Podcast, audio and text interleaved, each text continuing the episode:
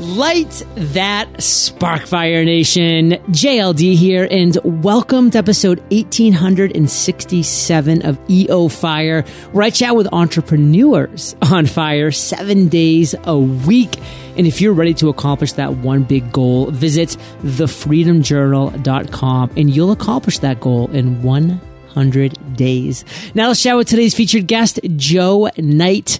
Joe, are you prepared to ignite? I'm on fire. Yes, love it. Joe is a Harvard business best-selling author and founder of Setpoint Systems and the Business Literacy Institute. He provides venture capital seed money and enjoys mentoring startups. Joe, take a minute, fill in some gaps from that intro and give us a little glimpse of your personal life. Well, you know, John, uh, we, we, started everything started with Setpoint, and and uh, I got involved in Setpoint because two engineers wanted to start a business where they could get into the amusement park ride business and also build factory automation.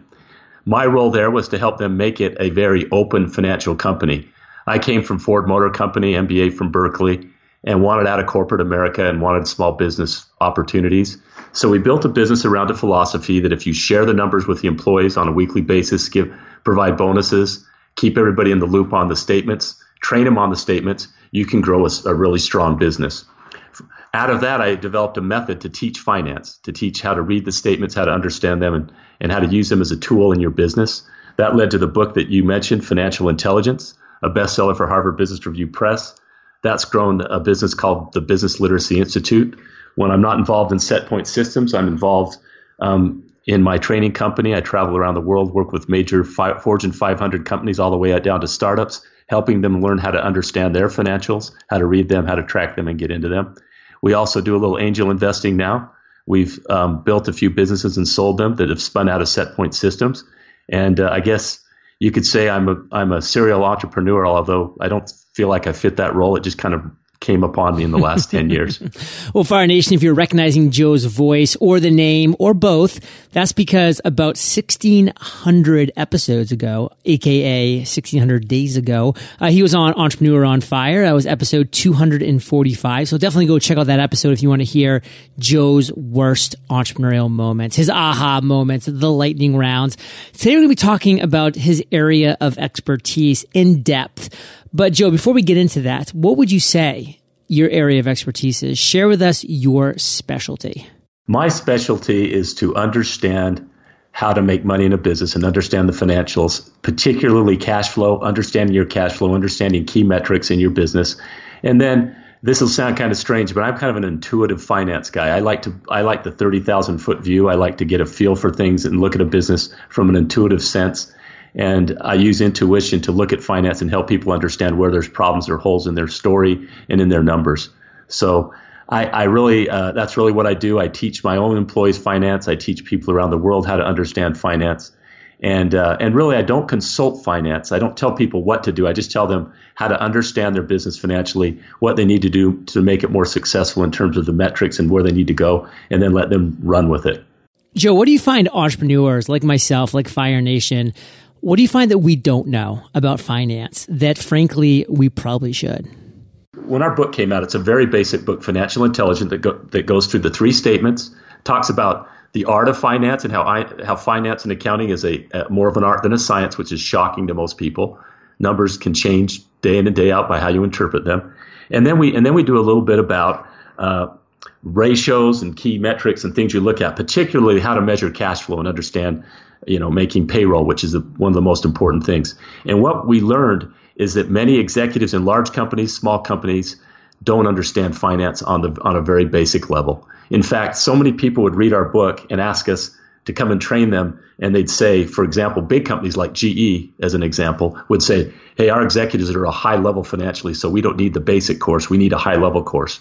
And I'd always argue with the, the leadership in their training group. they need a basic course what we did is we developed a simple true false multiple choice test that we've used nationally now for years, developed in an 09. And the average score on a 25 question true false multiple choice test that my partner Karen Berman developed, she's a PhD in educational psychology, was 38%. Oof. And so when we give this test to our executive teams, to entrepreneurs, to others, we get about 38%. The highest scores we ever see is in the mid to upper 50s. And these are senior executives in large public companies. Wow. So the first point I want to make is when you're in a room and everybody shakes their head and they say, "Oh yeah, EBITDA, I know all about EBITDA. That's a really important number." They really don't know how to derive it. They don't know what it means. They don't know why it's so important. Those are the kinds of things I do. I help people understand that in my Business Literacy Institute company. Of course, on the other hand, at SetPoint, we're a manufacturing company, and I'm also involved in that business as well. The blind leading the blind fire nation. Be wary. So joe i want to kind of talk right now about some ventures that you've recently invested in. I mean here it is 2017 a lot's going on in the world. You know we've been in a bull market for quite some time. Things are on fire. So what are some ventures that you, you've invested in? Like what are you excited about you know i'm interested in a lot of different ventures we, we're involved in a, a small medical group trying to do a build a cash only doctors medical network we're involved in a business that we call stimpack which is a a, an energy drink and stimulants for the gaming industry using a little bit of a network marketing strategy, but kind of a spin on it that's a little different. Um, we're also involved in, in a, a, a, solar company that we put some angel money in, and we're helping a founder with some some nice uh, small portable solar panels that we think have a lot of things going on. And then uh, and then we're always looking for new things as angel investors. We do a little real estate on the side to put some money on, on the side in some safe places, but we've had a good time with uh, with those kinds of things lately. So, Joe, one thing that I think my audience, Fire Nation, would be pretty interested about is how you specifically deal with difficult founders who just love their idea too much. Because here's Fire Nation. You know, we are entrepreneurs, we're small business owners, we're solopreneurs, we're entrepreneurs, we're sidepreneurs, we're all this mix. And we love our ideas. We're passionate about it. But, you know, a lot of us need or want some kind of venture capital. So how do you deal with difficult founders when they do love their idea too much? So that maybe we can learn some tidbits when we, you know, maybe go for that venture capital rounds. I'm a really blunt guy and I'm a finance guy. And the only reason why you start any business is to make money. So if I can't quickly understand how you're going to get profitable and how you're going to generate cash, I'm checking out on you. And so many entrepreneurs have a dream, they have an idea. I was re- recently working with an entrepreneur that we put some money in, and uh, he uh, he had this great idea. It was going to change an industry. It was dynamic. All these great things going on. And he said, and I said, you know what? I've looked at your model. I've looked at your financials, and I can't see profitability for more than two years. I'm not interested in this. And he said, don't you want to create a big vision? Don't you want to change this industry? And I said, no. I want to make money, and I want to make it sooner than two years. So I'm done with you. And one of the things I have problem a problem with is is if you can't make money, your dream will never be realized. You'll never get there. And so you can't separate the profitability and the cash flow from your from your idea no matter how great it is. If you can't make money, your dream will never be realized, Fire Nation. Just realize those words. So you say you're blunt, Joe, but what do you kind of come back with? Like, what do you want, really want to make sure the founders um, who just love their idea too much, like, what do you want to have them shift in that mindset beyond just that making money point? I mean, I know that's the, the key thing, but what's the, what's the mindset shift they need to have? The shift they need to have is, is first, most founders are, are very sales oriented and they want to grow revenue and grow the business quickly. They need to understand that they need someone operational on their team and they need a team that can get to profitability as soon as possible and get to positive cash flow as soon as possible. The size of the idea might justify a bigger investment, but the sooner you get to your own profitability, the more likely you'll have the freedom to do the things you want to do. And so making sure you have a team that's well rounded, making sure that you have partners that understand the vision and have a, a, a clear timeline on when you're going to get to that profitability number. Those are the kinds of things that you need to do as an entrepreneur. You know, I like to say when I listen to an angel, angel investor presentation, um, if I heard the, if I hear the term, we need more synergies and we're going to pivot, I, I, I just check right out because that's saying first we don't have the right direction, we're going to pivot, we're going to go somewhere else, and two synergies means we need to cut cost out. And I want someone who's looking to grow something, to get profitable, and to get to cash flow very quickly. And I don't like some of that terminology that I hear, the jargon, if you will. Well, that might be one of the reasons why you started teaching finance to entrepreneurs because you didn't like that jargon. You want to kind of bring some clarity and some reality to this world. So, kind of talk maybe about how you started teaching finance to entrepreneurs and share why. These two engineers came to me and they said, "We've got this great business concept. We've left a company. We're starting this this business that does automation. We've loved to build amusement park rides, which we did with a former employer that went bankrupt on us, but we want to be completely transparent with the numbers." We want to share the numbers with our employees. And their CPA that was helping them set up the business said, You guys are crazy. You're going to fail. They also said you need to follow GAAP accounting. You need to follow the rules to do project based accounting, and you guys aren't doing that with your little QuickBooks models you're using. So I came in and looked at that with them, and I said, first of all, I think it's a great idea to share numbers with your employees. And number two, we don't have to follow any GAAP accounting rules. We don't have to follow what the CPA says. If you have a way that makes sense to you on how to measure profitability, let's just do it. And we built a system around that. I also taught them some basic terms in finance, like they used to call gross profit aggregate remainder. And I said, you know what? We call this gross profit in finance and accounting, and it's a critical number if you want to be a successful business. And then we started tracking those key numbers with the employees and showing them every week.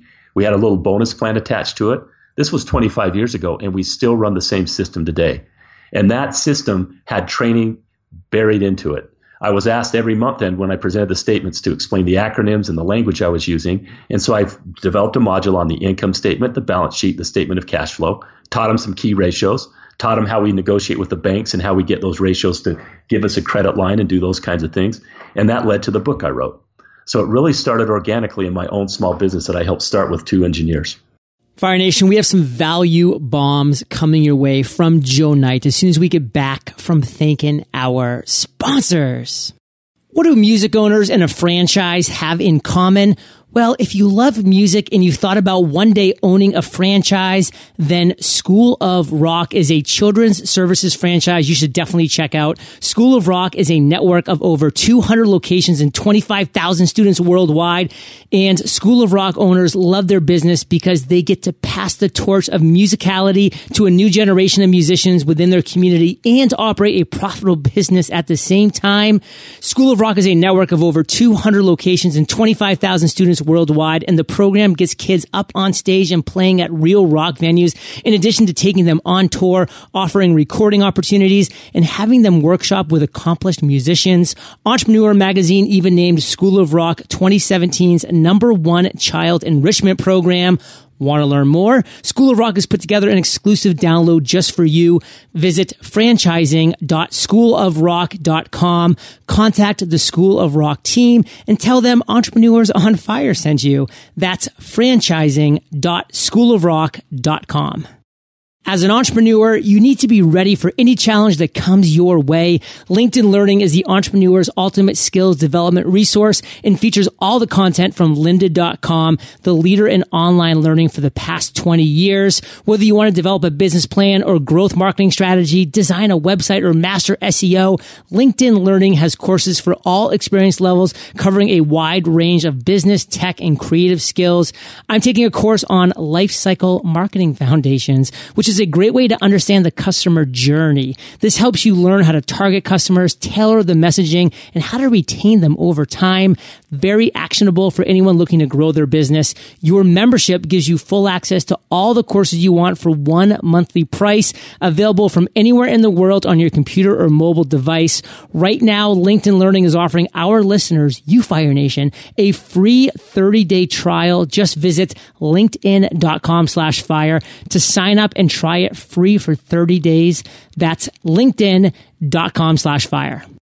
So Joe, we're back. And I think one thing that I know I have a question about because I just don't have that much knowledge and I'm sure Fire Nation does as well is the different kind of deals that VCs can offer and that you can get as an entrepreneur when it comes to venture capital. So can you kind of maybe walk us through some of these different deals and, you know, maybe even break down the pros and the cons of some of your favorites? Now, first of all, there's going to be a group the private equity group. And they're going to come to you with deals where they're going to they're going to buy your company, but they're going to want to leverage it. And they're going to go through a very formal process where they're going to do uh, a, kind of a checkout on your company, a lot of interviews, get into a little bit of information. Then they're going to offer you an LOI. Then after the LOI, you go through a, at least a three month due diligence process, a full audit on your books. If you're a small business, you're probably not doing an audit unless your bank forced you to. And then you get a deal. But once you do a venture capital based deal, they're going to put you they're going to put debt on your books usually and you're going to have hard numbers you have to hit to pay down that debt. And they're really looking to flip your company in 3 or 4 years. Another kind of deal is to get with angel investors. Angel investors and I do a, a little bit of this is are investors who want to just help someone start out and they will take small amounts of equity for small micro investments anywhere from 2000 up to a couple hundred thousand. And they'll put that money in. They'll take the equity, and these these uh, kind of investors are usually more like mentors. They want to spend time with your business. They might come in and help you, and so you're getting an advisor as well as an investor as you do angel investments. Now, between those two areas, a micro angel investor and a full on venture capital buy, you have all kinds of mixes or different points that can happen when you do a deal. Um, for um, for example, you can sell part of your business to a larger company, to a to a customer. That's another kind of deal you can do where you sell portion of it to a customer that, that's key to your supply chain or their supply chain. Um, you can also look at opportunities to to uh, integrate into um, a different industry or move to industries that way and find people that way. Those are the kind of the kind of the continuum that I see when I look at the deals that take place. One of the things you need to do is make sure that when you do a deal, you're working with someone who understands your industry, the kinds of things you're looking for, and uh, and how you want to be successful.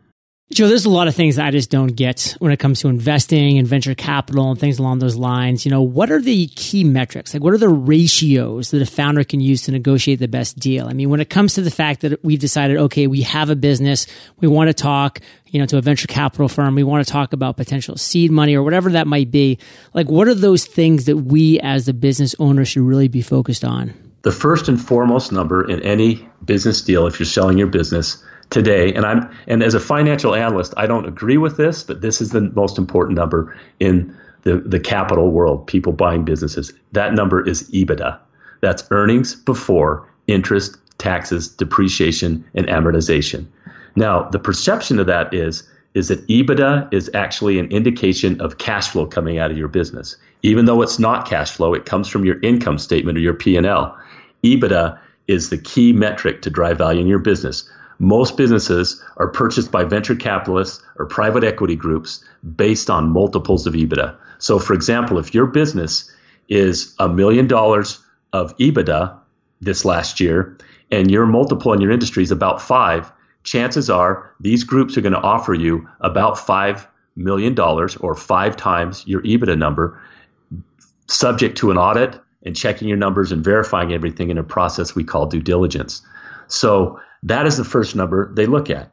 The second method that's very commonly used is what we call discounted cash flow. And that method is, is what I'm going to do is I'm going to take your latest EBITDA or a cash flow number. If uh, some more sophisticated um, ventures venture investors will look at your actual cash flow from a different statement called the cash flow statement, and they'll say, let's project your cash flow for, out for the next 10 years. Let's assume a simple growth rate from that point on, and let's discount it to the present using a method we call net present value or NPV and figure out what the future potential cash flows of your business. Now, some of you might be in a business that hasn't quite made it to profitability and generating cash flow or EBITDA. And so the discounted cash flow method is the only method you can get value out of it. My partner and I, uh, Brad Angus, who I've worked together for years, great guy. He and I, my business partner, I should say, um, were able to put together a, a, ammunition business out that, that grew out of Setpoint Systems and sell it for uh, low seven figures after before while we still were not profitable based on a discounted cash flow model. Wow. Because we had some buyers that were very interested in the potential and they believed our story going forward. And so that is possible, but you have to get away from the EBITDA because you don't have an EBITDA. You're negative. And, and so those are the two metrics that are primarily used to value your business. And so consequently, a lot of entrepreneurs are working so hard to drive revenue and grow and get bigger they don't realize that they've got to focus on those things because someday, let's all admit it, someday you're going to have to exit that business. And when you exit, you have to have a business that someone would want to buy. And so you need to think about those kinds of things like like these these models and also think about ways to get a diversity of customers, all the things that would make your business more valuable to the outside world, not just to yourself because you're not going to be an entrepreneur running your own business for the rest of your life. At least not likely. Joe, what are you most fired up about right now? I'm most fired up about all the business opportunities out there. I think there's a lot of great opportunities. We see so many good business deals. I feel like the multiples on businesses have come down a little bit lower. We had this this trough. I also am excited about the fact that the whole economy today is focusing on cash flow. 10 years ago, when I taught finance to these large corporate partners, they would always be focused on revenue, profit, and EBITDA. But today, uh, terms like free cash flow and driving cash have become very important. And I think that's so critical to an entrepreneur to understand that profit is not cash. And And so I, I find that very interesting. I've been a big um, devotee of, of Warren Buffett. And any of you who have a chance, buy a few B class stocks and go to one of Warren Buffett's annual meetings before he's he's not with us. He's a treasure.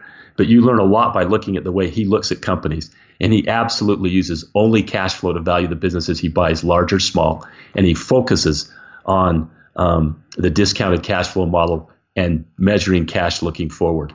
With the financial crisis and all the fraud we had in the past, Wall Street now realizes and investors realize, both large and small, that the way to be safe in an investment is to make sure you're buying a business that has a path to generate cash flow.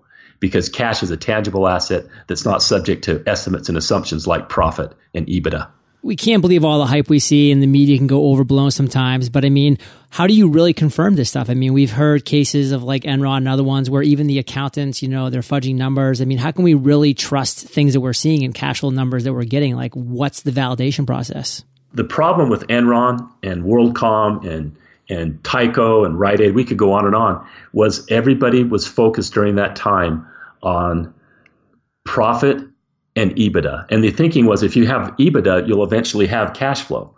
But what was happening is, is companies were fraudulently reporting EBITDA to get their stock up, to drive up value when they were being sold, but there was no cash flow to go with it. If you tr- focus on cash flow, you will not be cheated. But can't you fudge the cash flow as well? I mean, how does that? No, not? no, you can't because cash flow is on a balance sheet, and every quarter you're going to have to report that balance sheet. And if I was going to buy a business, I'd want to look at your balance sheet, and on the balance sheet, the top line of every balance sheet has your cash balance, and your cash flow statement shows how you built that balance. So I can verify how much money you have in all your checking accounts. I can verify all of your cash. And so if I compare profit to cash flow, then I know, and that, and that cash flow validates the profit, then I know that I've got a business that isn't committing fraud. So really, understanding the cash on the balance sheet and understanding that cash is going up over time by checking the bank statements and the real concrete asset, which is cash, you eliminate the risk that comes from the Enrons of the world. Joe, let's end today on Fire Brother with you giving us a parting piece of guidance. Share the best way that we can connect with you and with, with what you have going on right now, and then we'll say goodbye. Okay, great. Uh, I want to invite everybody to look at my book, Business Dash Literacy, um, uh, and look at look at my book, Financial Intelligence, and go to my website, business-literacy.com. One of the things we have there is a resource a glossary of financial terms. If you hear someone say something, your accountant says something, go to business-literacy.com and you'll be able to look up some of those terms. I also have a nice version of online training that will teach you the three statements, help you understand how to track and follow your cash flow and all those kinds of things. So you, will be able to get online training there as well.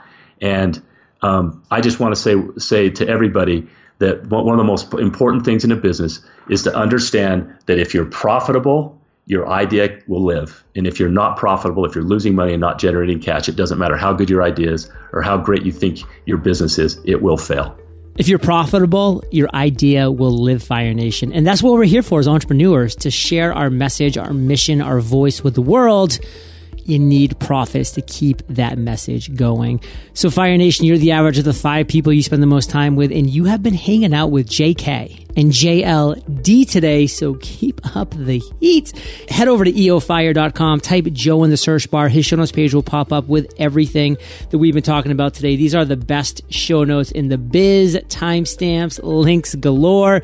And of course, the past episode with Joe was episode 245. So, check that one out as well. And Joe, thank you for sharing your journey with Fire Nation today. For that, we salute you and we'll catch you on the flip side. Thank you. Pleasure. Hey, Fire Nation. Hope you enjoyed our chat with Joe today. And from accomplishing goals to launching podcasts to creating funnels and webinars that actually convert, I have four free courses waiting for you at eofire.com. And I will catch you there, Fire Nation, or I will catch you on the flip side.